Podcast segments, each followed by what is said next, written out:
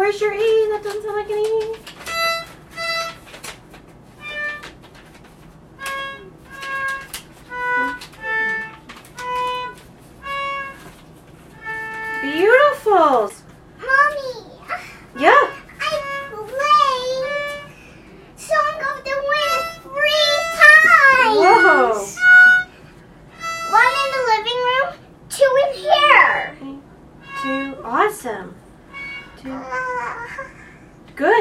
section.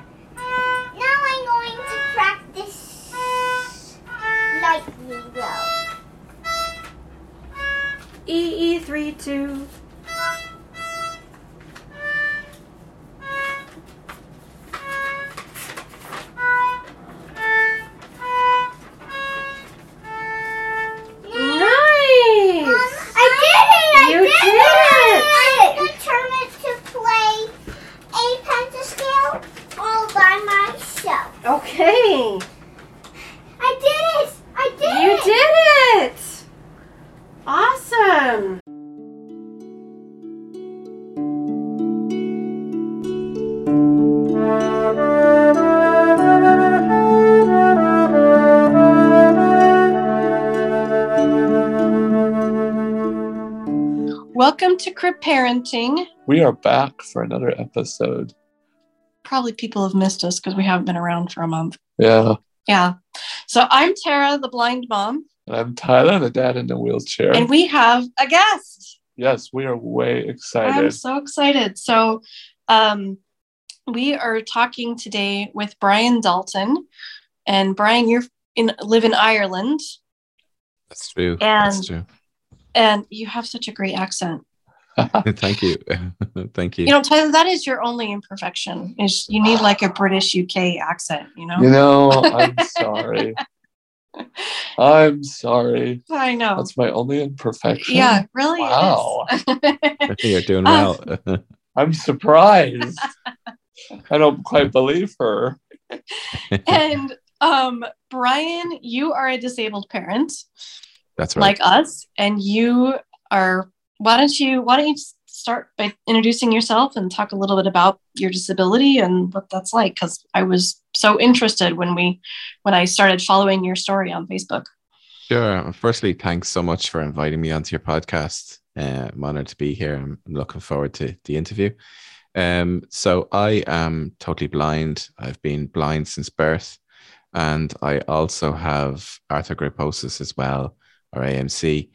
And for me, that affects my uh, knee joints, my elbow joints, and my wrists as well. So for the blindness, I was obviously diagnosed pretty early on mind you, my parents were when I was born initially, they were led to believe that I could that I would be able to see, but uh, that definitely wasn't going to happen because I don't have any eyeballs at all. Um, Oh. The arthrogryposis was a late diagnosis in, in relative terms. I didn't know what the impairment was until I was 11. Nobody knew what it was at all. I just knew the things I couldn't do and the things I could do, but I didn't have a label or a, or a name for it till I was 11.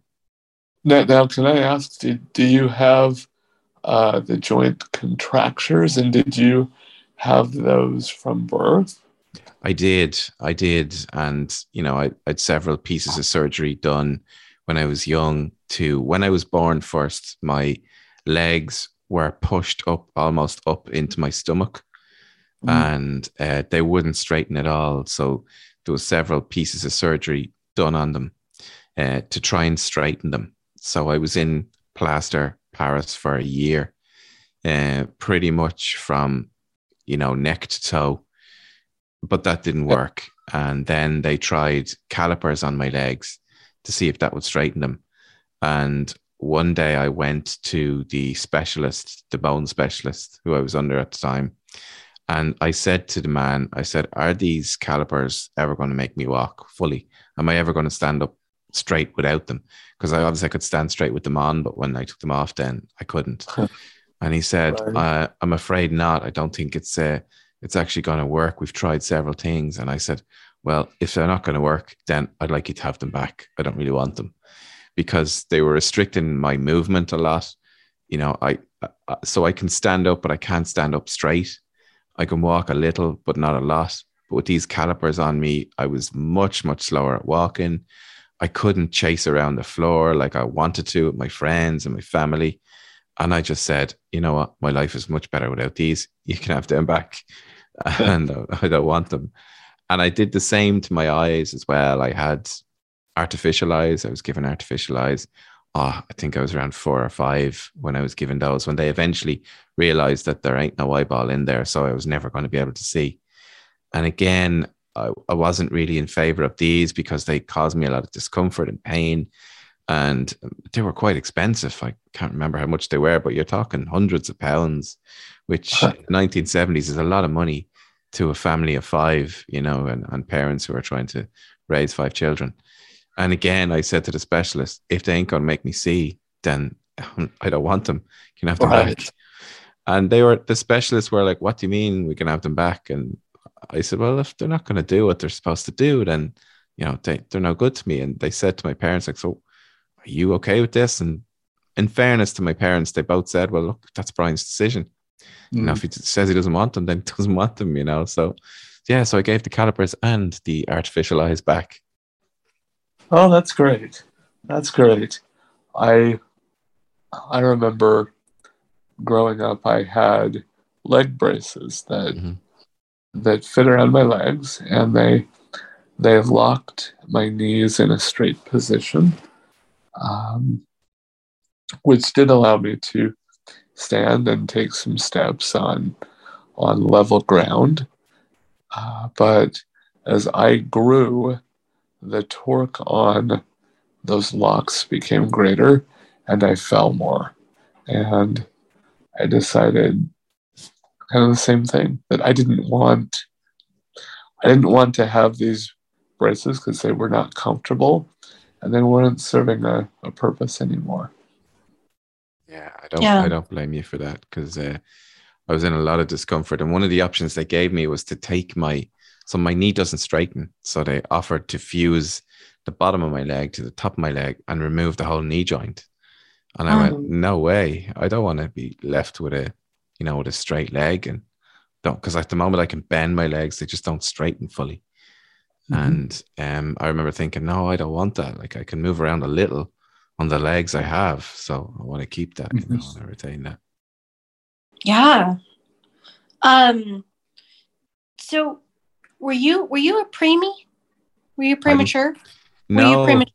no, I wasn't. Okay. Um, I was pretty much on time that uh, interesting because yeah we were both we were both premature and we were both two pounds four ounces okay my children were they were six weeks early but oh, uh, wow. no, i was pretty much on time yeah oh my goodness interesting um so do you how, how do you navigate now do you use uh do, are you do you walk most places or do you use a wheelchair or do you do both or I do both. So I can walk short distances. So inside my house, I can walk around my house. I don't use uh-huh. my wheelchair at all um, when I'm inside my house. I do use it all the time when I'm out. But initially, um, until I was nine, I didn't have a wheelchair. My parents both decided that I wouldn't go into a wheelchair until I was ready to make that decision myself. Mm. So I used various walking frames and they got a, an adapted tricycle for me when I was a child. And then when I was nine, I came home. I, a guy in school had a wheelchair, and I could see the fun he was having with that. And also getting out and about, like I was in um, a child's buggy up until the age of eight. So you're obviously getting self conscious when you're seven or eight that all your other friends don't have one of these things, you know. So you don't want to be the only one. So I remember coming home to my parents and said, I'd love a wheelchair. You know, this is what it's going to enable me to do. It's going to enable me to get around a lot faster and easier. And uh, yeah, I went into a wheelchair when I was nine. So mm-hmm. at the moment, I have a manual chair and a power chair. And how do you use them? I use the power chair. So I use a stick in my right arm, my right hand, and then I navigate with my left in both the manual chair and in the power chair. I, I find that pretty impressive. well, it was trial and error, really, because nobody, I didn't know many people who were both blind and in a wheelchair. I knew one Right. other guy, and he wasn't overly interested about doing a lot for himself. Whereas I was, you know, my independence was nurtured and fostered very early on when I was a child. Hence, I gave back my calipers and my eyes. So it was always fostered. So I wanted to do as much as I could. So it was really, it was really trial and error. Um, you know, that I, I established a way that I could get around. So when I'm in my manual chair, I, I I steer with my right foot, I push with my left arm, and I was sticking my right arm. So um, and then obviously the power chair, I don't need to steer um because I've got that the power from the chair. So, Brian, one thing I'm trying to envision um, is kind of what what are the what are your wrists like, and what's your grip like? Uh, Are you able to grip a grip a cane, or I am, yeah. My grip is fine. Actually, I can grip. I'm very lucky. My hands aren't, um, you know, impaired in any way. I can type. I can I can do all these things. So my wrists are affected in the way that I can't turn them around completely flat. So if I go to take, I can't turn my hand flat so somebody can put something into my hand. I have to take Right. it out of somebody's hand. Um, Okay. but I can, I, you know, I can feed myself. I can dress myself. I can do all these things and then my elbows and my knees don't straighten. So from my shoulder to my elbow would be much shorter than uh, the average person's arm, um, and my arm doesn't straighten fully either. okay? Yeah, yeah. Because I mean, being part of like the AMC Facebook groups, you start to learn that there's a a spectrum for for folks, you know, who have AMC with all kinds of, uh, you know, some levels of independence and levels of of need of help.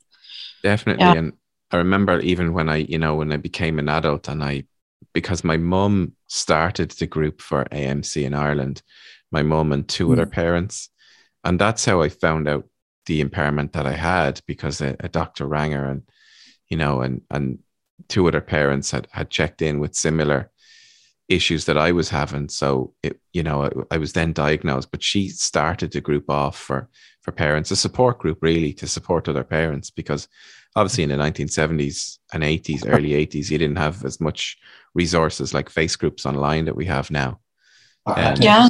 But it was only when I became an adult and I took the chair of the group and I met people in the group that my mum, whose, whose parents my mum would have known when the group was set up. And because I couldn't see people, I didn't know what level of impairment they had. I didn't know what Mhm. positions their, their arms could go in. And uh, it that was really, really uh, fascinating for me to learn the shape of someone's hands, the shape of someone's wrists, the level of movement that they had. Um, for example, I didn't realize that everybody or most people with AMC, when they walk, their hips are locked. So they they move their body from side to side. I thought, oh, am I the only one that does this? But I'm not the only one that does that. You know, it's a it's a trait of AMC really. But I Yeah. guess through not seeing people, I wouldn't have picked that up. Yeah, I, you know, I, I remember meeting a friend who had AMC and her wrists were dropped the way that Tyler's had been dropped before uh, a surgery that you had to. Can, do you want to describe what that surgery did for your wrist? Yeah, they- so so they fused uh, my wrist, so they brought them up into uh, a more anatomically correct position and fused the fused them. It gave me a little bit more finger mo- uh, movement and ability to kind of grip things between my hands. I don't. I have no or very little finger dexterity, um, nor do I have the muscle tone to to grip things. But you know, things that are fairly light, I can kind of hold between my hands, and that that was neat because for a while it allowed me to do things like pick up a cup and drink without a straw, Mm. um, and things like that. But I also used my head for a lot of leverage, Mm. and my my neck doesn't allow me to do a lot of that anymore. Yeah, eventually you're I had to I've had enough. I had to had to have a fusion in my neck eventually. So Yeah, and I mean it was, but you're you're talking about getting to see what other people looked like when we met this friend who had wrists that were dropped the way yours were. yeah, I asked if I could touch her wrists, which you know I'm normally. Yeah. not- yeah normally not into you know I don't want I'm No. not into asking people if I can touch them. But I yeah, like, yeah. if I was really interested in what that had been like for you as a kid, Mm. and I I Tyler and I wanted to see that, but Yeah, and I was Um, exactly the same. I, you know, I asked. I mean, obviously, I got to know the people first before I asked for the touch the wrist. You know, before I be locked up. But um, yeah, I was quite astounded actually when I did. Um, you know, just to again to experience what it was like. Yeah, yeah. Well, um, your parents like talk about like what growing up was like and the way your family was. Did you have siblings or? I did. I've um I've three brothers and one sister, so uh, I was very lucky that, uh, as I said, my independence was always nurtured and fostered from an early age, and I Mhm. was always treated the same way as my brother and sister. So, you know, if I did something that I shouldn't be doing, I would be punished in the same way as they were. Um, I was allowed to rough and tumble just as they were. You know, I, I fell, I got scratched, I cut myself, and and all the things that that children do um, I was encouraged to go to school, which was uh, an ordeal in itself, but was encouraged to go to school and to get a job in the same way as my brothers and sisters would have been encouraged. I brought friends home the same way as they did. You know, I, I, got married in the same way as some of them did. So I was I was always encouraged and given the support to do exactly what uh, you know a child growing up and an adult uh, growing up should do. What was school like for you? Because um, it sounds like you're a similar age to us, and that, at least here in the U.S., there was starting to be much more of a transition for disabled people um, into, you know, public education and trying to integrate and accommodate. What was that like? As much as you'd Well, like to share, like for sure. you, and, So and you've got two disabilities. Yeah. So initially, it was quite challenging for my parents. They were actually summoned by the courts for not sending me to school. But the Oh. reason that they didn't send me to school was in the 1970s, there were no SNAs or special needs assistants. And I can't abide by that term either. I don't like it. what do you like? Um, I don't know what I like, to be honest. Like, like, if you were to ask me for a phrase, I don't know if I'd give it to you. Maybe personal assistant might be good. Yeah. Um, that's what I have now, but uh, special needs assistance just doesn't cut it for me. Um, but yeah, when I was a child, um, obviously, I needed to go to a school for blind children because I needed to learn through braille, and you know I couldn't see. But the school for the blind didn't want to take me on because I had a physical disability. Um, so they were very unsure. They were very reluctant. I didn't get accepted initially until, as I said, my parents received a, a court summons for not sending me to school Mm. because you have to send your children to school when they're five in Ireland, and I was six when I was going to school. And initially, one of my parents had to come with me to be in the classroom with me to assist me to go to the bathroom, to assist me to do all the things that you know a child needs assistance with in school. Sure. So they were worried that I had a walking frame at the time, and the school were worried that other blind children would fall over me because they wouldn't know I was there. So initially, I had to wear my. Luckily, my dad was an electrician, so he made me a bleeper, which bleeped as I walked up the corridor Mm. to obviously alert the other blind children that I was there. So different measures like that had to be put in place before the school would accept me. Now, eventually, you know, my parents' support could withdraw slightly, and they did have a person to assist me in school uh, when I was young. Um, then I so girl blind girls and bo- blind boys were educated together till they were about nine, And mm-hmm. then the boys went off to the boys' blind school, which is what happened me initially. And then the second level school then was what they called an integrated school. So it was integrated into the local area, to local community. It wasn't my local community though. It was mm. um, about 40 minutes drive from my home. So, uh, you know, it was a totally different community to where I grew up in. But the experience was really good because, uh, you know, I, I've been used to my brothers and sisters who are fully sighted. Um, they don't have any physical disabilities either. So it was good for, I guess, for the local children in the area and for me too to have those barriers removed in, in as much as possible. You know, to everybody was being educated in the same way. So yeah, I went there while I was in second level school and I benefited a lot from the experience. The only disadvantage for me was that I decided to go in as a boarder because of the distance every mm-hmm. day going over and back to school. So I suppose when I was 14, 15, I began to lose touch with my own friends from home. Mm. So that caused an issue. So in my final two years in school, then I decided to come and go every day uh, to regain that contact and start building friendships that I had lost from because I would go in on a Monday and come back home on a Friday. So, you know, a week is a long time when you're that age and you lose contact yeah people very quickly. And I found then on the summer holidays or Easter holidays or Christmas holidays, I'd nobody, I'd no friends. So I wanted to reconnect with those people who I had lost touch with and make more. So I decided to to come and go every day. Mm. Yeah, I I don't it it seems like there's not always easy choices when you're when you do things differently. Uh, you know, you you go to a school for the blind and you're surrounded by a bunch of people that read the same way you do and jaws is a screen reader not a shark. And then but then you know oftentimes you're less in touch with the your own family and community. I've always um, been interested in how that affected you know mm. how that affects people. You're married and have kiddos Yeah, I do. I uh, from second level school, I went to college, uh, to university, studied there for a while. Um, really liked the experience. I did an arts degree, so I did mm. politics and philosophy, and then I did a master's in equality studies.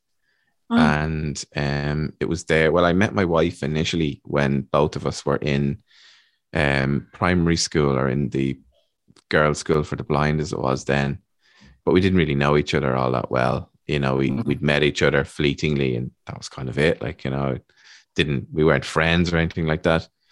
And uh, then when I went to university, both of us ended up in the same university. Um, both me and my wife were very different. We were brought up in a very different way. Um, mm. You know, I was always encouraged to do as much as I could for myself. She was too, to a certain extent. But I guess the big difference was that I was allowed to make my own decisions. And that was really nurtured and fostered and encouraged a lot. You know, if I wanted to do something, I wasn't stopped from doing it. Not that I could do what I wanted to do, but if I had an idea that I wanted to try something, for example, to go in as a boarder, I could come home and freely express that. And it was hmm. taken seriously. And if I made a mistake and it didn't work out, well, then so be it. You know, you learn from your experiences she wasn't nurtured, uh, she wasn't um, encouraged really to make her own decisions in the same way as I was.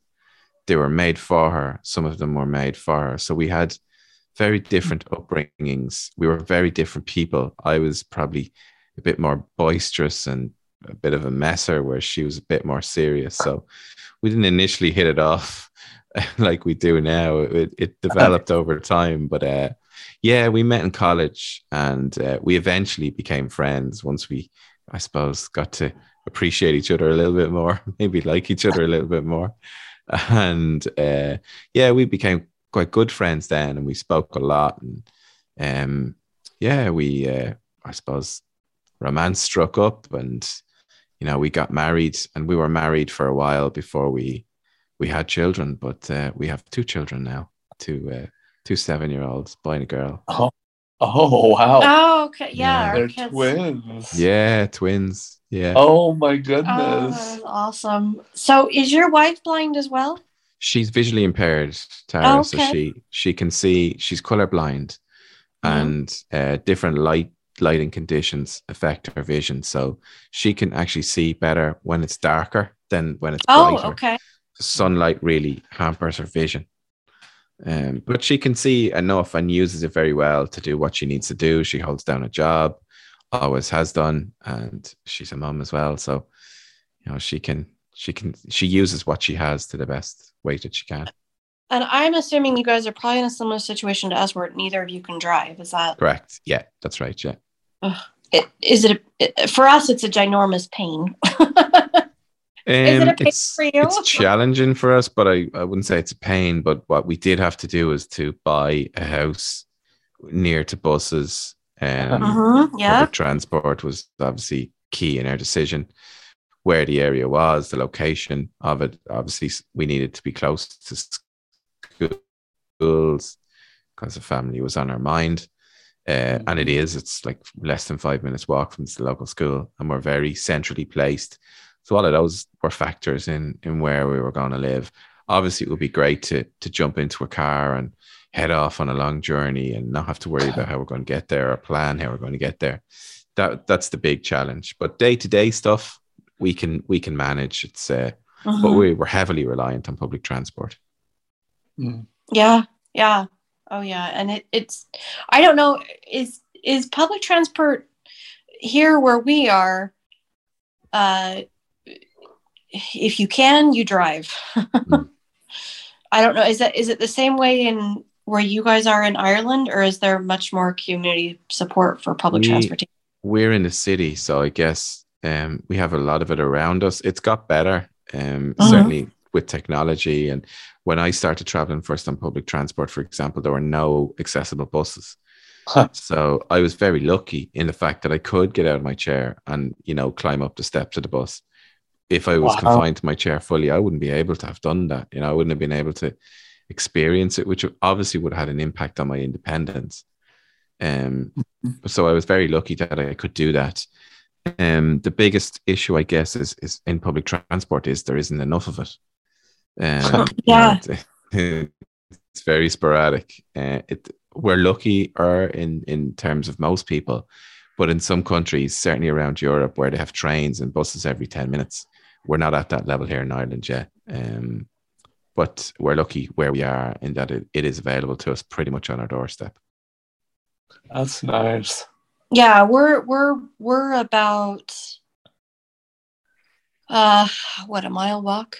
We're a mile walk, and the sad Wow. thing is, right now I'm looking out our window, and the fence line is probably the fence line for the light rail system is about I you know a stone's throw away.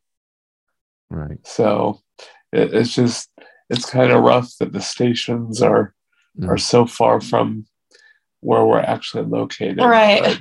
But, We watch the train bu- drive by Oh all the time. no. yes. yeah. So what do you do? What support is there for you guys? What how do you manage that? Um, so we are uh, public transportation is obviously a big part of it, and we are in a situation where we have some retired family members Yes. that are ridiculously generous with their time, just Mm. unbelievably like Okay. i yeah i i um i, I dread the day when Mhm. they're not Yeah, when they're not yeah. around because yeah. they they seem perfectly happy that they're you know a large portion of their lives is driving us around Okay. Yes. Yeah. I hear you. I- Definitely. We have a we have a modified uh, van hmm that has a ramp in it and then a, a locking mechanism on the floor of the van. hmm So I can just drive into that.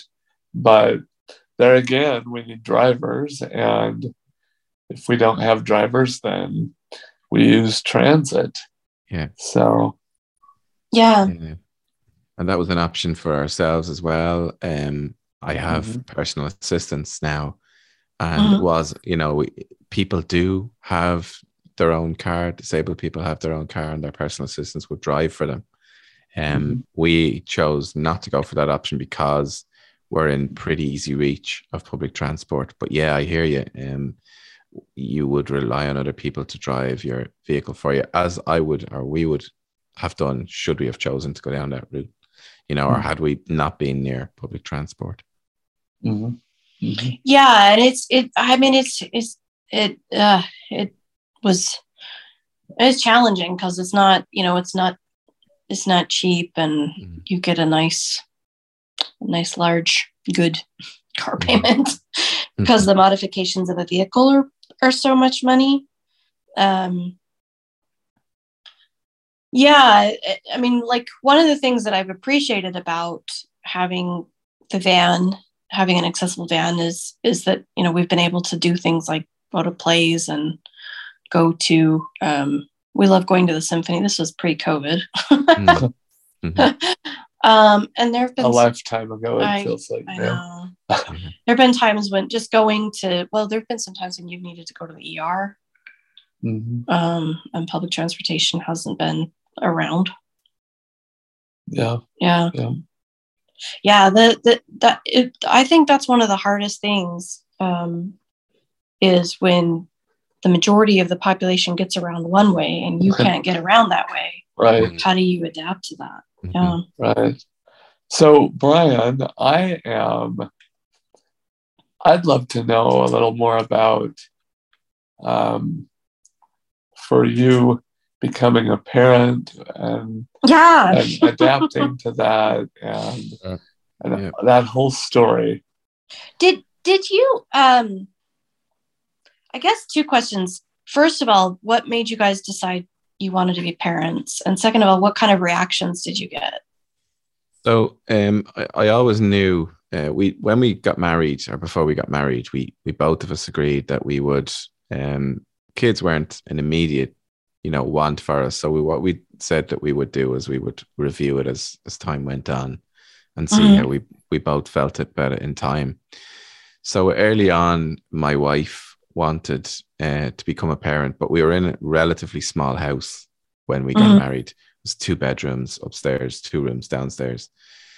But we always had the intention to build on. So we had some space at the side that we could build on. And in time we did, probably about 10 years into our marriage, we built on and the house became much larger.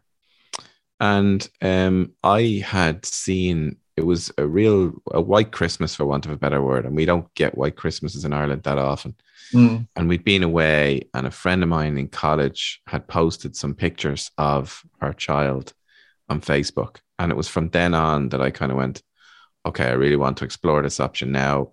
I'm ready. Mhm. we've got the house that we want. Um, let's see. I had a number of practical concerns you know around looking after a child around when the child gets older.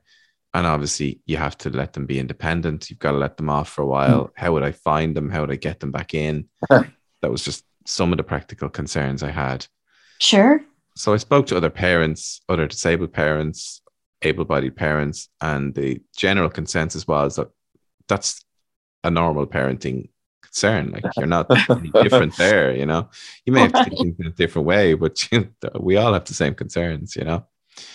And most of the advice I was getting was look, the child will grow up with you and they will know, you know, they won't know any different. Mhm. Um, but they will they'll know what they can get away with, what they can't get away with, what they can do, what they can't do, what you can do, what you can't do. So it will take care of itself, really, was what the advice that I was getting.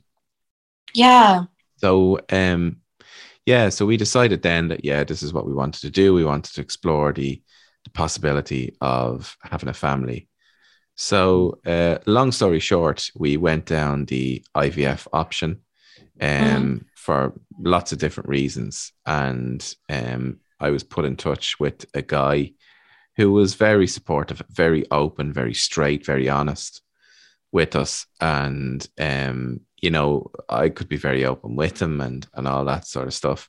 So we decided to try that as an option. And thankfully, on the second try, we were successful. Mm. Um, I guess Mm. the reaction I got was very different from from different people. myself and my wife were 13 years married by the time um, our children were conceived. So most people, while in the initial phases, you know, were kind of going, Are you going to have children? Are you going to have children? And then when it didn't happen, they were kind of going, Well, maybe they're not going to have, maybe they're just happy the way they are. Mm-hmm. Um, so it, it, was very different. Thankfully, uh, it was a lot of positive reaction when we did tell people, you know, that, that we were expecting twins and this is what we decided to do. Um, most people were kind of going, How are you going to practically work it out? You know, like, you know, what are you going to do? How are you going to get from A to B in practical terms? truth of the matter is, I hadn't a notion what we were going to do. I hadn't a clue what we were, what was going to happen. But my right. mom was very supportive, and she just said to me, "Look, all you can do is try different things and see what's right for you. Mm. Um, and you're not going to know until you try them." So mm-hmm. in Ireland, um, I was very more concerned about the baby. Like, was I going to choke a baby? Because I'd never fed a baby in my life. I'd barely held a baby. Uh-huh. So I had no idea of, of how I was going to manage physically um, as a disabled parent. And then as a, a first time dad who had never fed a baby um, in his life. So I remember asking, you know, people who are in childcare and parents, like, can you choke a baby? And most of the reaction I was getting was, it's going to be very difficult because babies have reflexes. So if you give them too much of a bottle, they'll just push it out. You know, they you, they're not going to allow you to to do that. So it was all positive, really, and uh. I was mm-hmm. encouraged. But what I did do was I set up uh, a face group, Facebook group for parents in Ireland, for disabled parents in Ireland, just to swap advice and give each other tips and tricks. Because there was one in the UK, which I had been getting some journals from and some information from before I even decided to be a parent, just to mm. see what was out there and, and see what advice was out there but there was nothing in Ireland, and that was quite beneficial. That was quite helpful. But yeah, most most friends and family were were quite positive of it. They didn't know the IVF route initially. We kept that pretty much low key, mm-hmm. um, you know, and, until our two children arrived, and then we told more people, I guess, as as as time went on. But yeah, the reaction was quite positive. I think my brother was shocked initially, but more because we had gone so long without having children and I was mm-hmm. used to having a life of freedom and doing things I wanted to do. And he was there, like, how are you going to stop that? You know, but uh, yeah, overall, pretty positive. I had one friend who um, both of us would be very curious in nature. So he's fully sighted and he would be very curious as to how I do certain things. But mm. on the other side of that is I'm very curious about lots of visual stuff you know sure. so we're both very curious in nature and we both sit up for hours talking to each other i remember on the i had this fascination that i wanted to go away when my children were babies on the longest day of the year i don't know why but i did mm-hmm. i always liked the longest day of the year and he mm. made it happen one year my children were about three and mm. one of his friends had a house down the country and we went down for the longest day of the year and you know, we were talking about the sun and what aspects of the sun you could see. Mm. So, so both of us were very curious, and he was very curious about what I was going to do with twins as dad, how I was going to get them from A to B. Mm. So, uh, but yeah, we managed. Um, this is completely off the subject, but have you uh, listened to the Talk Description to Me podcast? You know, I only heard of it recently in the last four weeks. So I've subscribed but I haven't yeah. heard any episodes yet. Yeah, but it it's, sounds it's, fascinating. It's a good one. I um, I, I I play the flute, and I can um, usually I listen to podcasts while I while I practice, mm. but the, I can when I'm listening to that podcast, I have to be completely focused because mm. I'm so fascinated by their ability to just make so much of the world just suddenly available to me, completely yeah. off the but you're talking about how your friend enjoys um, mm you know, describing things reminded me of that. Yeah. So yeah. I mean you you have you have twins. I, I mm. remember when our kids, our babies, you know, our kids were little. And um we we had had um problems with trying to to get pregnant and then trying to stay pregnant. And I had had three miscarriages in a nine month period. Mm. So when they did the ultrasound and they said there's a baby in there, I, I have to confess that my second thought was, please tell me there's just one. so, so talk about like what that was like for both of both of you um, and how um, how you adapted with yeah you know, two to take care of and and because mm. when they're that tiny they're just yeah oh, they're just endless amount of work yeah i felt like i was working in a factory at one stage it was just you get one settled and then the other one right. would, would crank up so i guess my wife was an only child so mm-hmm. i if when we did decide to have children she her preferred option would be to have more than one child. Now, if it only happened that we had one child and our child was healthy, then that was fine. Sure. Um, so um, when initially they they definitely knew that there was one baby in there and they weren't sure about the second, but they were pretty sure that there was two in there. So I think I was very much focused on ensuring that the IVF would work and that my wife would become pregnant, more so on how many would be in there. so that's oh, where my focus was. So when I found out that we were having twins, I kind of went, all right, okay, well, you got your wish. You know, you got more than one child in one go. How I was going to cope, I had absolutely no idea. Um, I had 14 hours of, I decided to, my, the biggest thing for me was if we were going to have a family, I had to play my part in it as a dad. So obviously there would be certain things I couldn't do physically but there was a lot that I could do. And in order for, for that to make to, to happen, I had I had to play my part. So I resisted, I guess, having a personal assistant for a long time because I wanted to do as much for myself as I could. And then I kind of came around to the idea look, if I have a personal assistant, they're going to um, enhance my independence. And um, they're mm. going to allow me to participate more as a dad in family life which obviously is going to take the some of the physical demands off my wife that that children place on parents. So I had 14 hours of of um, personal assistant funding from the health service executive. And I only got those really because somebody had passed away and those hours became available. And that's the way mm. it works. But uh, that's another story. Um, so when uh, my wife was pregnant, we still didn't really know what we were going to do or how it was all going to go. The only plan we had made was that my mum would come and stay with us for the first few weeks to get us on our feet and to get us up and running. So mm-hmm. that's that's what happened. She moved in for a few weeks and she she stayed with us for a few weeks. And then the hospital, in fairness, were quite good about um, giving us some personal assistance hours. So I got 30 hours per week from that 14. So that that definitely helped oh. um, with it as well. And I was finding when when they were very small that the demands on holding them to feed them quite tough on my body.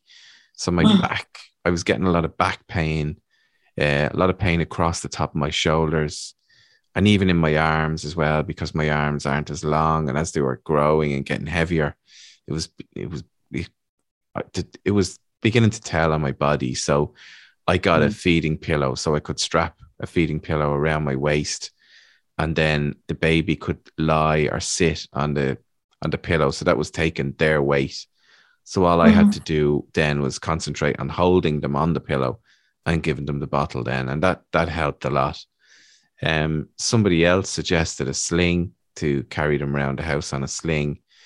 It didn't really work out for me all that well, to be honest, because I'm quite short in stature. Um, you know, it, the sling was almost as big as I was standing up.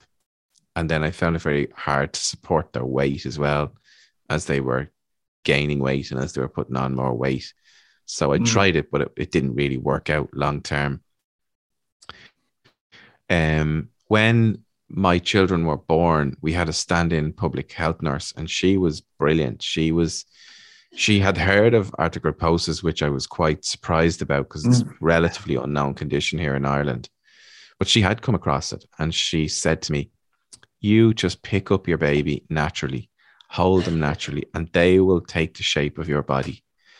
So Mm. uh, if you pick any of them up and they think they're going to fall, they're going to grab onto you. They're not going to let that happen.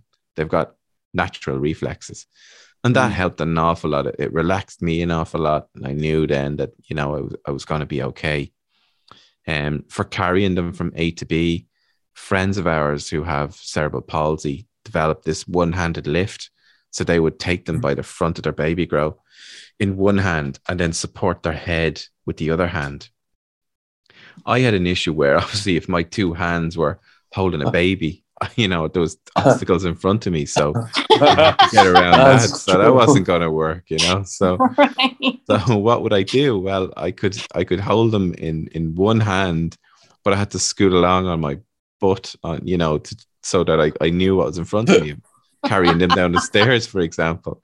And all of this is just trying it out to see what's actually going to work for you, you know. But uh, yeah, so that's what I did when I was when I was carrying them. I'd I'd pick them up, put them up on my shoulder, and then sit down on my bum and, and scooch down the stairs on my bum to get them down the stairs. That is Um, awesome. yeah, but it, it's it's it's all trial and error, really, you know, and sharing these tips with with other people that you know, other disabled parents. Yeah. parents. We um, I had a power chair at the time, and the guy who fixes my chairs has been he. I've known him since I was in school, Mm. and he said to me, uh, Brian, when you're, because he knew that my wife was pregnant and stuff, and he said, Brian, there's a, a dual control wheelchair that you can get. So, in other words, you could carry a baby on your knee, and your personal assistant could drive you around in the in the power Mm. chair. Or he Mm. said, what you could do is your wife could drive your power chair, and you could push the pram in front of you. Well, we Mm. tried that once, and it was disaster. I went one way, the pram went the other way. You know, it was crazy. stuff. but the dual control uh, chair uh. did work. So I could sit a, a baby on my knee and, and take them around that way. And then mm. as they got older then and, and we were taking them from A to B, you know, the the, the children could walk along beside me and my, my PA would would uh, drive my chair and, and we would get about that way. But it's it's a lot of it is through trial and error and talking to other people, as you probably know mm-hmm. yourselves, you know. Oh yeah, Right, definitely. I, I mean, one of the things that uh, frustrated me a little bit as we announced that we are getting married and as we announced that we are going to be parents is some of the comments that we received seemed to imply that like we had to have all the answers. Mm. right. And it's like, it just doesn't work that way. I don't have all the answers. I don't have all the answers right now. Like, you know, uh, when our children are learn how to drive, Mhm. um, I don't have all the answers as to who is going to teach them. I, I don't Sure. have the answer to that right now. Absolutely. Um, you know, I mean, hopefully we can have some family that will sacrifice themselves and risk their lives. but Yeah. I don't I don't have all the answers. And I Mm. and it i think it's um i think it's so important that all of us get to be get to do trial and error you know i mean we we we found that what worked best for us in in navigating and i don't know why it took us so long to think of it is just put the kids on tyler's lap yeah. Yeah. And that's how we And- go and- a lot of places Yeah, and I hear you with the knowing all the answers things as well, because uh, you know we that was a certain expectation as well. Certainly from the medical people, like when we tried to bring our two children home from hospital, they were like, "Well, who's going to look after them?" And I was like, "Well, we are. Do you know, we're the parents. What are you going to Mm. do here, and what are you going to do there?" I was like, "I don't know, you know, but uh, they will be safe. I can guarantee you that, you know." Um, Yeah. yeah, even from personal assistance, you'd be in different situations you'd be out with your PA. So what do we do if this happens? What do we do if that happens? What do we do? It's like, I don't know, but we'll figure it out. You know, we'll we'll come up with a plan together. Um, Right. yeah, like no What- one knows the answers to everything. how have you um we experienced one time a personal assistant who was helping tyler coming in and deciding that they should parent our tri- children Mhm. and that that personal assistant didn't stay long because that's that, Yeah. how have you how have you put a boundary behind that which is you're here to you know Help as- me. help me you are not Yeah. here as as a parent Sure. So I'm very lucky in the fact that so when I started off, it was a, what they call a managed service. So the service provider would pick the person for you.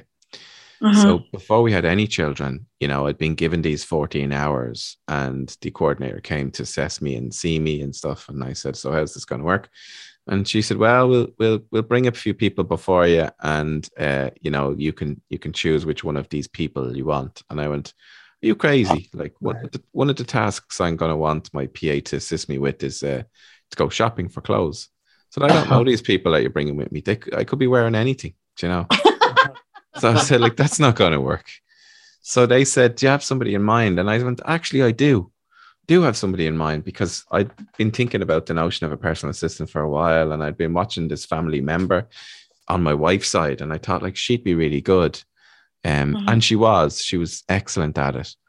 But I always make it clear to my so I choose my own personal assistants. Basically, I'm now in a service which is um, leader led, so it's a self directed service.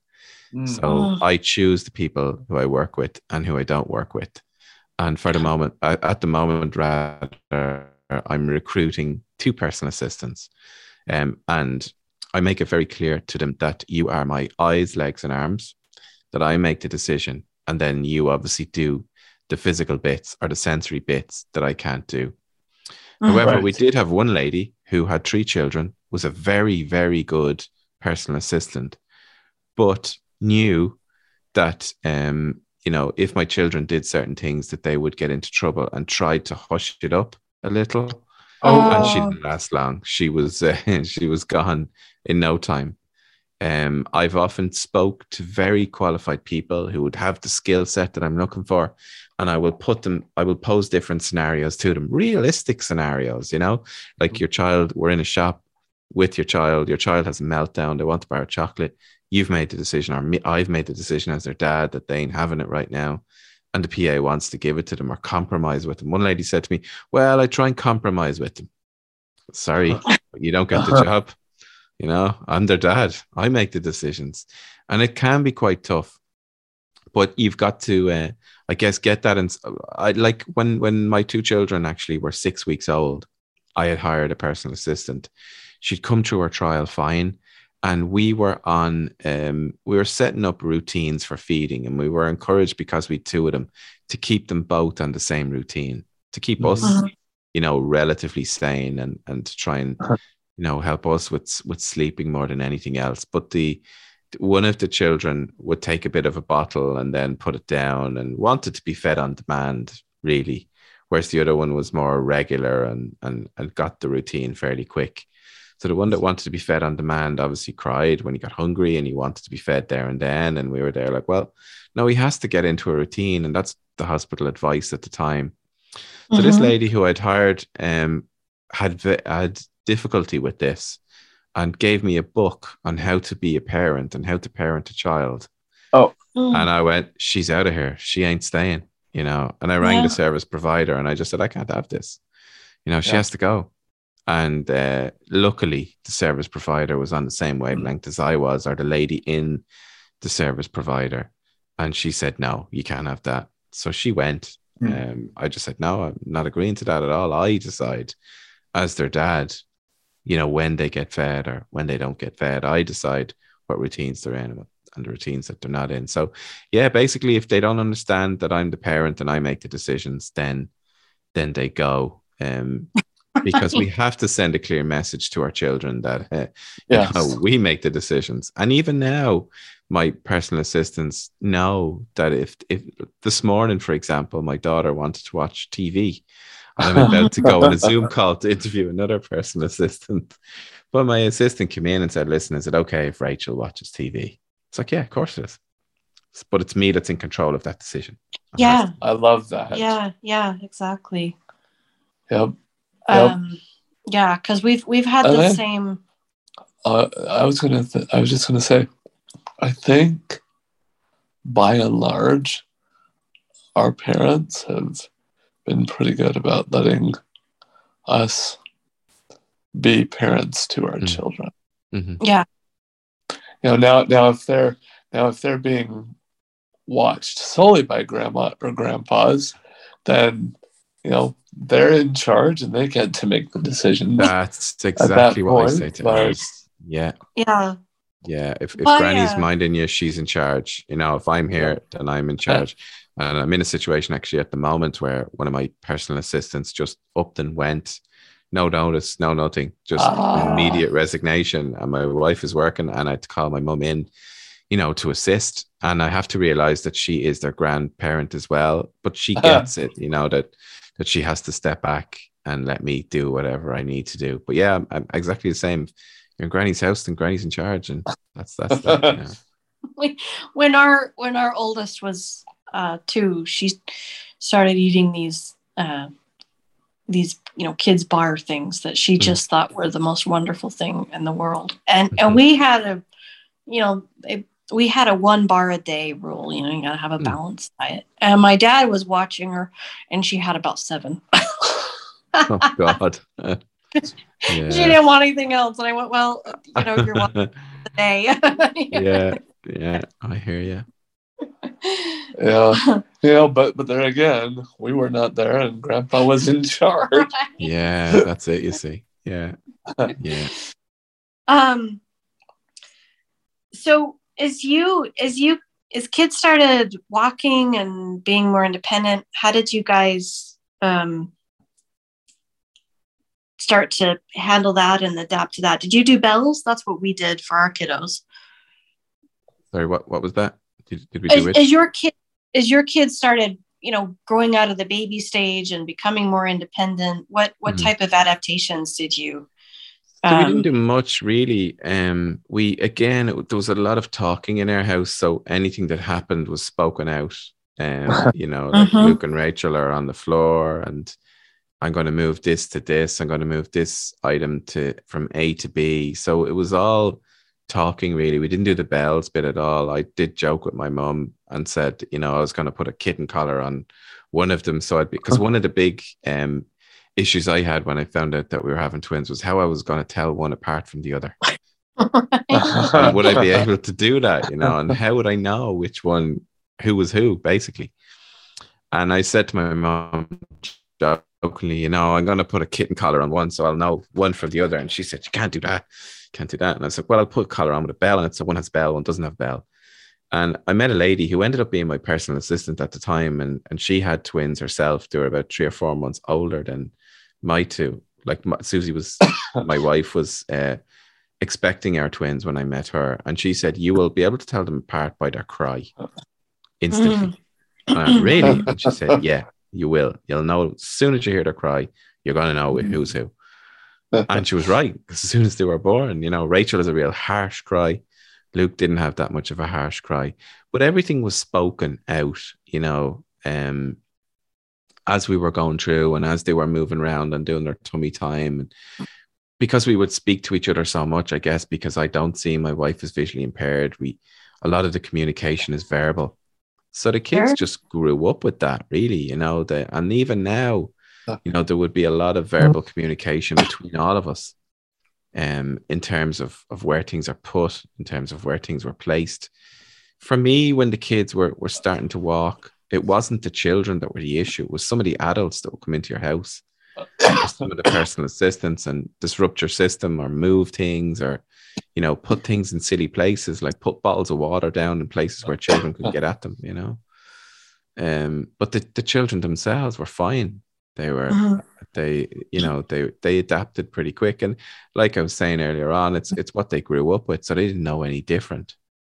Um, and now they've they've watched my wife explaining different things to me and telling me what you know what where things are and where things should be and and if they're showing me now they'll put something into my hand so i'll know what right. it is or i'll be able to see it or they'll say to me you know watch the lego on the floor dad or i'll need to move in my lego you know initially i I would step on it when they couldn't tell me, and they would hear the scream of me stepping on Lego in bare feet, you know, as I walked through the living area. But, uh, yeah, but they knew automatically. I guess it was natural for them, you know, if, if they see me coming towards them and they were crawling around to to scarper out my way because it was likely I was gonna, you know, knock into them or whatever. right. So, yeah. Now the two of them want to be helpers. They want to help with everything, which is great, you mm. know. So Were That they is great. our kids are really good at describing things. They're Yeah. better than I am. Yeah, they are. I, I tease you about it, but I, I I remember when Marie was two and she had some pajama bot pants, and I said, "Oh, what do those look like?" And she said, "Oh, they're white. They have a white Mm. back background with blue and red and orange polka dots." Mm. Went, and that's what they looked like. And she just Yeah. she's just been really good at at describing things, and I've I um I've always wondered if you know part of that is just growing up from a mom who says, you know, tell me about that. Tell me what that I, looks like. I think like. it is. And one of the things for me is, is I was very conscious of, especially when they were little and when they were, you know, in kindergarten and play school, because my wife is colorblind and I obviously don't see, I wanted them to know their colors. Mhm. And I wanted them to know what color goes with what color. And uh, Yeah. like it's it's fascinating. Well, my wife finds it more so than me, like that the fact that they can see more than we can. You know, Mhm. and, and only recently they said we, we can see way more than you can to, to her, like, you know. And yeah, the two of them, I guess they pick it up from other people as well. You know, from from hearing other people coming in and out your home. They do from in our home anyway. They uh, they pick a lot of it up, and um, it's great when they're natural at it. Though it really does help. Yeah, yeah. Um so what was um what's what's what's school been like? Oh yeah, that's a good question. School has been uh, interesting. Um, there hasn't been any barriers, which is really good. So the school is obviously about five minutes walk from where we live. So that's handy. We did want to look at what they called an educate together school, where they educate, you know, multicultural, multi-religion, and um, but that was about thirty minutes walk. So it Mm. wasn't practical really for us to do that. So yeah, so school was interesting. We we enrolled him in the local school. Um, we were very lucky. My wife had a friend who knew one of the teachers in the school, so we got a look in before our two started to go there. So we got an idea of of what they would Mm. face when they got there and what the school was going to be like.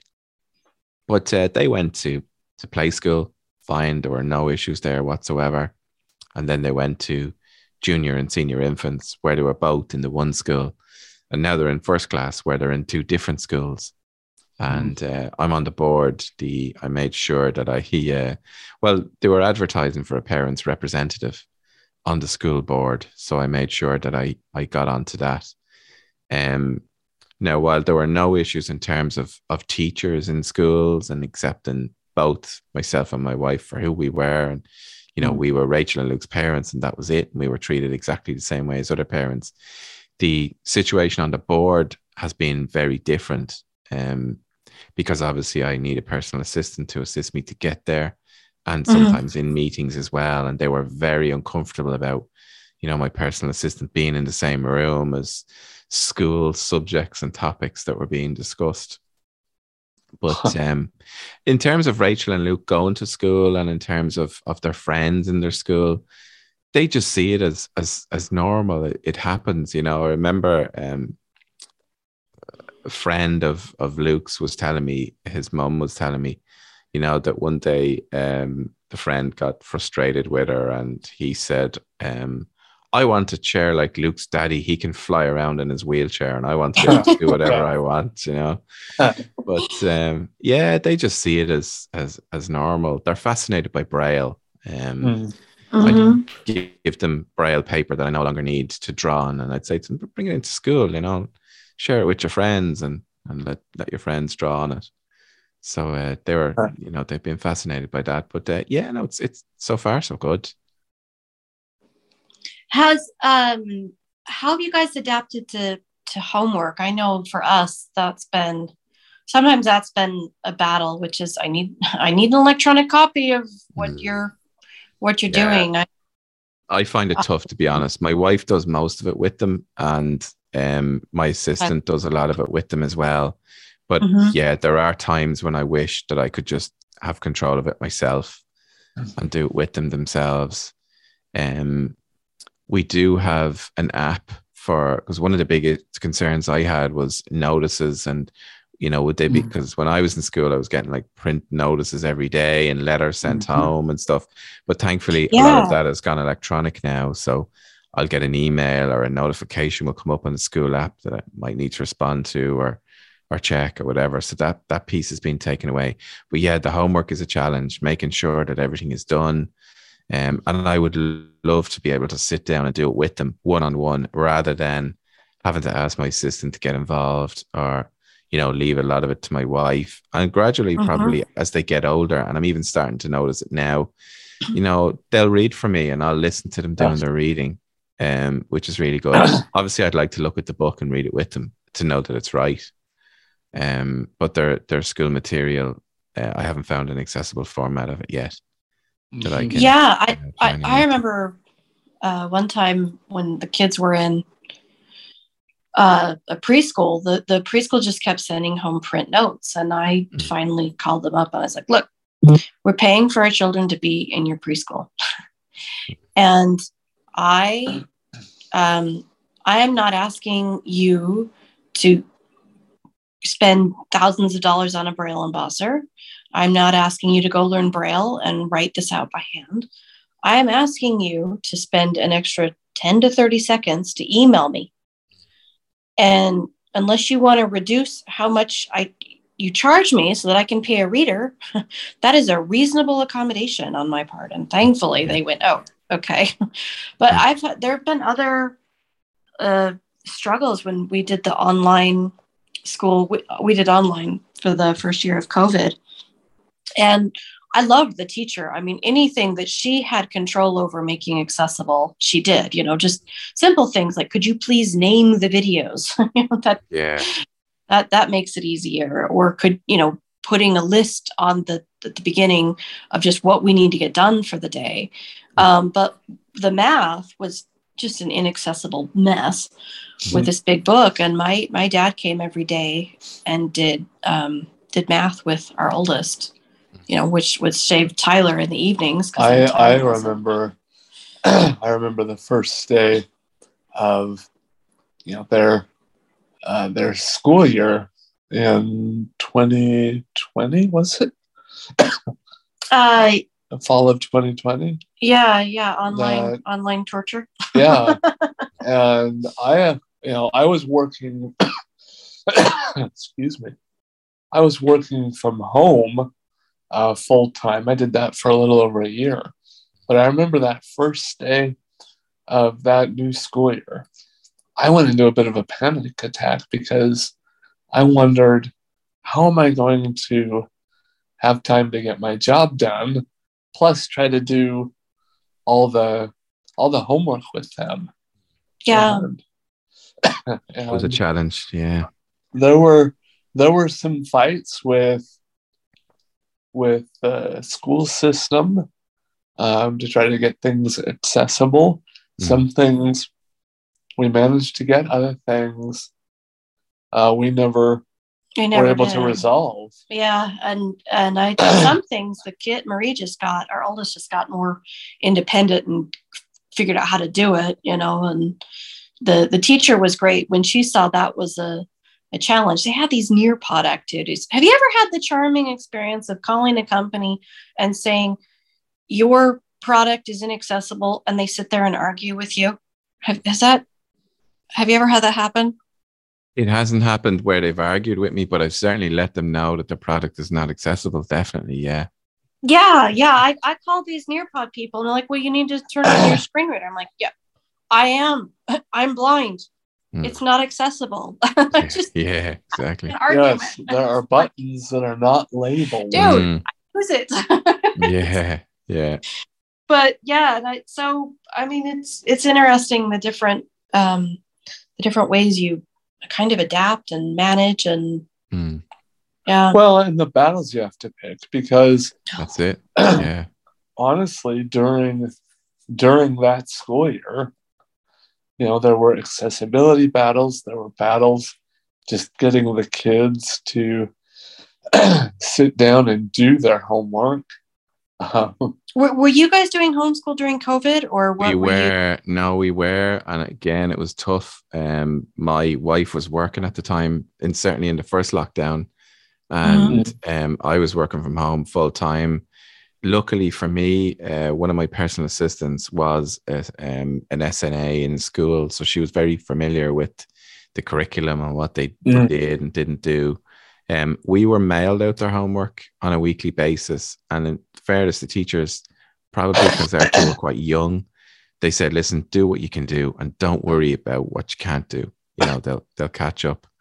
But again, like a lot of the a lot of the activities aren't labeled, especially the coloring activities.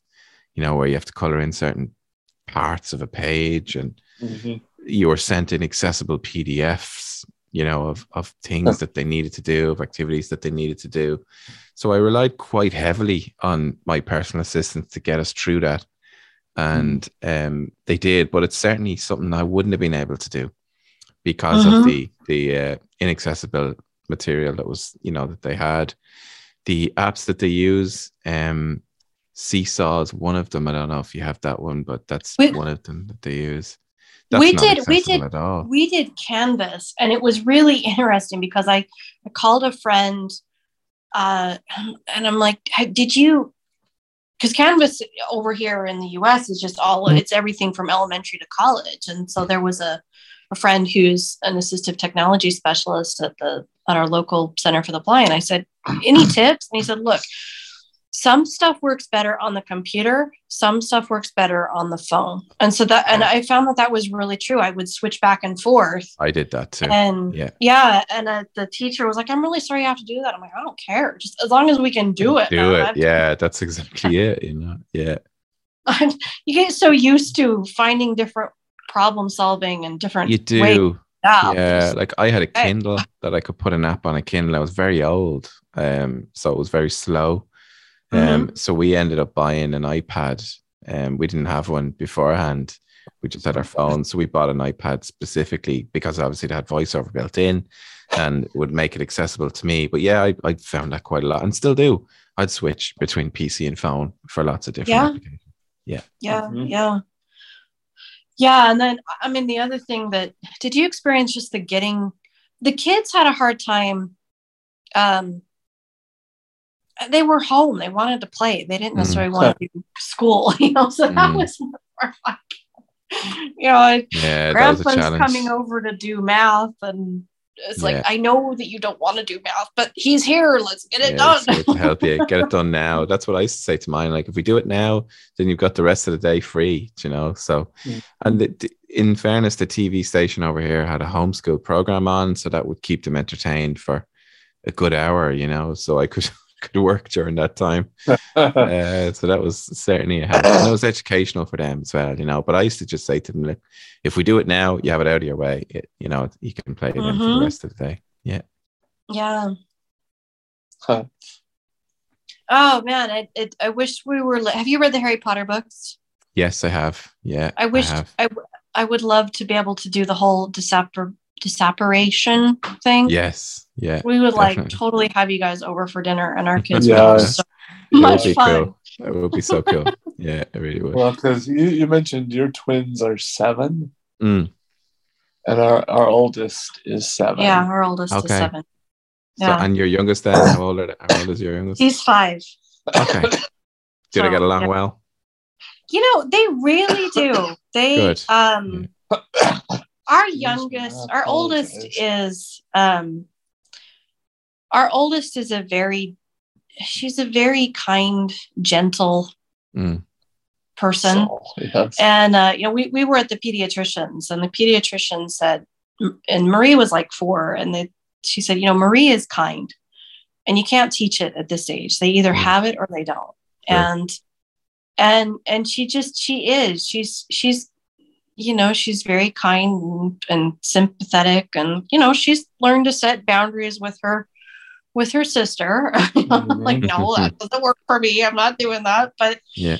but um yeah they they yesterday we we keep having these online days um here just as because our i guess you're probably experiencing omicron too We are. Uh, so- Thank, thankfully, the schools have been open. They haven't closed. We did think they were going to close before Christmas, but that didn't happen. So they've been open Yeah. since September, thankfully. Yeah, yeah, and that's the same same for us. But they keep doing these online days to try and give some give teachers a little bit of a, a break. Mm-hmm. And so we we had an online day, and it, I was thrilled because we got they we managed to get them to get their homework done the the night before. So we just had a day, and they just uh they just played Mm. all day together Uh-huh. and just thoroughly enjoyed each other, Mhm. except for the times when mom's like, "Okay, we got to clean your room," and then they didn't think that was so fun. oh, no, that's not so good. yeah. um. I apologize for the cough. Oh, it's okay. What have your kids said about having disabled parents? So for us, we didn't go into it really all that much. We allowed them to ask, ask questions and we answered the questions that they had. So, Mhm. you know, if I was asked, like, am I blind? Yes, I'm blind. Why are you blind? Well, that's the way I was made, which is Mhm. true. So we answered any questions they have. It's more of a curiosity for them um, at this Mhm. stage of the game. You know, they're they're very curious. Like my son was watching my braille display because I have a braille display for work, and he was obviously Mhm. watching the dots refresh on the braille display, and he was really curious about how this worked. You know, so I sat down with him one day and and I showed him. But it's more of a curious thing eh, with our two. Um, you know, they want to know how we will do certain things, um, and why we need to do things in a different way. But they see it a lot of it uh, as as normal. They've they've grown up with it. When they get questions from their friends, like I remember, you know, they they were asked by their friends, "So why does your dad have no eyes?" That's just the way he was made. You know, so it- Right. it, they're very resilient that way. Thankfully, now I'm sure the time will come when it will get, you know, it will get tougher for them. But, um, yeah, no, they're they're really curious about how we do things. I think Rachel is very curious that she can see way more than her mom and Mhm. can see a lot further than her mom, you know, and and to a certain extent, kind of not takes the responsibility for it, but is is very proud of the fact that she can see more than her mom can, and she Mhm. likes to help as well. You know, she by nature she kind, a bit like what you were describing earlier about your eldest child, uh, and they're they're both kind in nature. Now, yeah. I have been tested before, like you know, Okay. you know, uh, you don't see me, I can do such and such. You know, you're not going to know and stuff like that. So yeah, that that's come up. You know, yeah, what what the, what they're beginning to realize now is that I can hear the grass grow. You know, so if they creep around behind me, I'm going to hear them. do You know, that kind of way. So, but it's more curious, really, than you know, than than anything else. And they ask plenty of questions. Oh my goodness! But I don't mind that. I'm, I'm much prefer that they did, and I'd be open. Oh yeah. What, one time Tyler was driving them to a dad's day at school, and what do you want to? Weren't they saying that they wished that it would? Oh yeah, that it was interesting because they were riding on my lap and I was motoring along in my chair to the school, Mm. and you know it was it was fairly cold and the journey is a little bit long because we live um, About a mile from the school. about a mile from the school, and um, they said to me, "Dad, I wish you could drive us to school every day because this is kind of cool. We're the only people we know who has a dad in a wheelchair who drives them to school." That's it. Yeah, that's And I thought that was adorable. Yeah, yeah, and that's been said of by our two as well. You know, I used to bring them around, as I say, when they were a little on my knee, and uh, Mhm. they thought it was the coolest thing ever. You know. yeah, yeah. yeah, they. Uh, I when I was talking to Maria about, you know, about having disabilities and and how that affects quality of life, I said, you know, uh, they a big part of our quality of life Mm, is our support system. Mhm. And people who have a good community and support system, they live longer, they're healthier. And she goes, Well, why did I have to go to the dentist for a cavity then? yeah. yeah. yeah. And I said, Well, that doesn't mean you're not going to have some That's health it. problems. It just means overall. yeah, exactly, exactly. Um, oh, it's so much fun. We could talk for hours, but I'm unfortunately I'm gonna have to drop soon. But uh, yeah. it's been so much Um, fun. well, let me ask you. I, I guess two two final. Uh, um, I was gonna however however much you want to talk about advocacy, uh, the advocacy that you did to get um, personal assistance Sure. for for people with disabilities, um, and then yeah, why don't do you want to say just a little bit about that, and then you Sure. can ask. Yeah. Sure. So, um, around advocacy, so obviously my personal assistants enable me to live an independent life and to do the things that a dad would do. However, in Ireland, um, nobody or disabled people don't have an automatic right to a personal assistant. So, as I was saying earlier on, I got 14 hours initially because somebody else passed away. I got an increase in hours because other people passed away. I got another increase of in hours because I'm working from home during COVID, and Yeah. the health ser- health service executive are very fearful of risk. So when my wife was working and I was home alone with the children, or could be because I didn't have enough PA hours, um, you know, they they didn't want anything to happen. But it's not a right, and that funding could be taken away at any time. Um, and also, it depends on what area you live in in Ireland. So you could be in an area where you will get personal assistance hours, and then you might be in an area where you're not guaranteed that. So there's there's nothing guaranteed at all. It's it's it's it's not a very secure system. So, um, one of the independent local politicians wanted to work with the independent independent living movement of Ireland to bring into law that every disabled person, if they choose it, has the right to a personal assistant. So um, there was a motion brought to the Irish Parliament to that said that everybody should have the right to a personal assistant. Um, now the motion was passed, but then has to be, you know, brought through the whole legal system and and Sure. made law. And that's where I think we connect to Tara when you saw one of my posts around that I was in the parliament that night when the motion was passed. So what we want is that everyone has the right to a personal assistant, no matter what area you live in, no matter what your needs are, uh, that there's no assessment of needs, that you have an automatic right and that that right Mm. can't be taken away from you. That funding can't be taken away from you. Yeah, Um, Brian, may I ask, is there um, would there would there be restrictions on level of income, say that you would have, where that would disqualify, or or would income not even be a factor? No, income isn't a factor. Um, thankfully, it's it's where you are, what area you live in, who your disability manager is, how much Mm. funding they have in their budget, who's has anybody passed away, can their hours be freed up, um, Mm. how good you are at advocating for yourself with Mm. the uh, with the health service executive is really what it boiled down to more than you know more than income or or anything like Mm. that.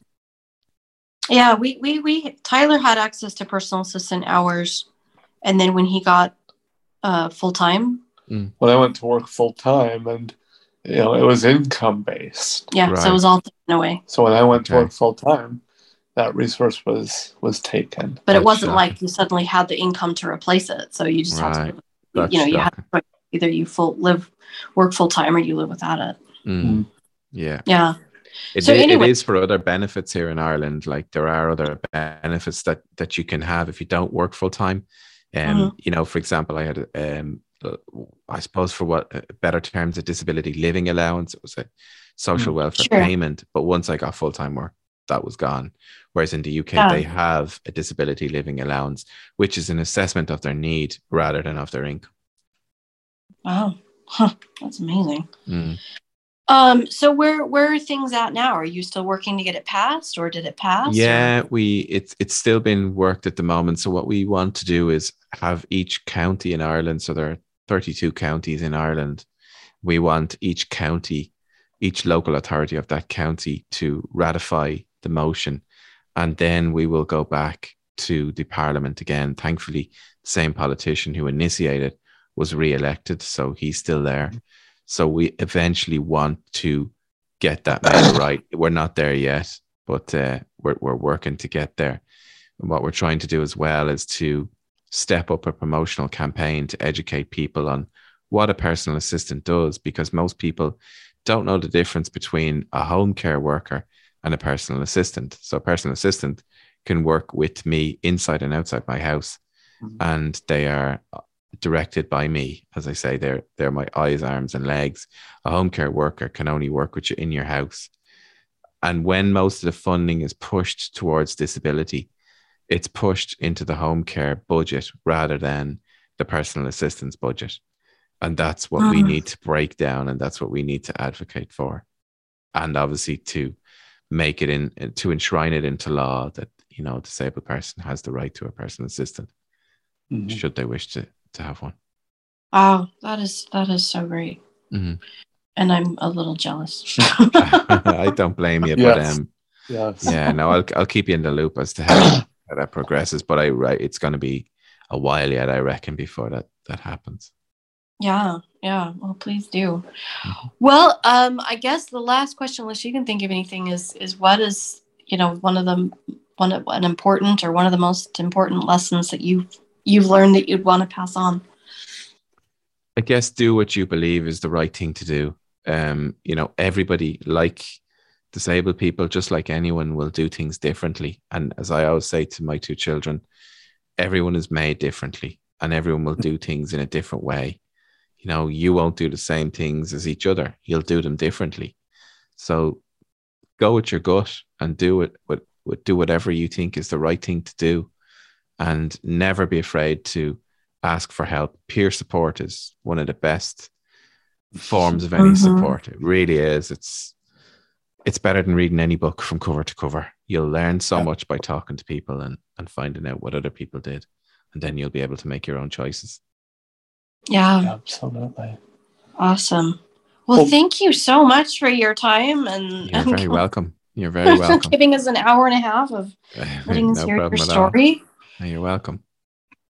This has been fantastic. Yeah, we have so so appreciated it. Ah, no, you're welcome. Hopefully, we can uh, get together again and and keep in touch. Yeah, oh, yeah, let's definitely. do. I'd like and, to do that. Yeah, no, I'd like to do that.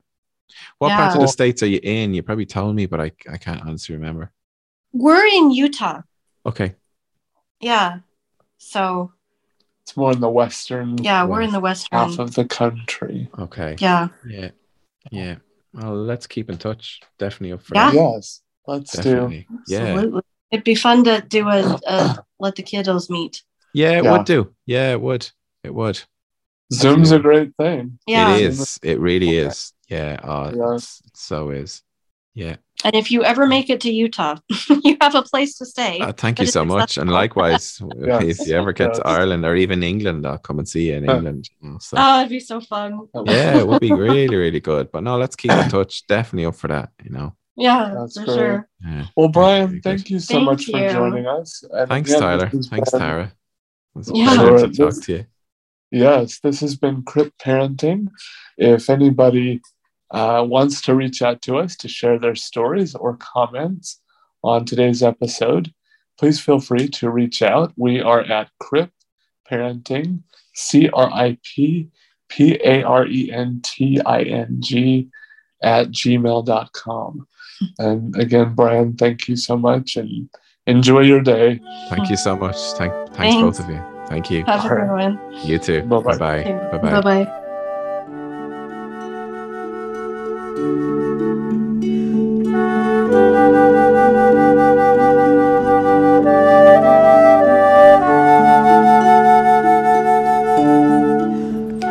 This podcast is gratefully dedicated to the people of the disability civil rights movement. Every time we use public transportation, go to work, go to a school event with our children, we are living in the world you made possible.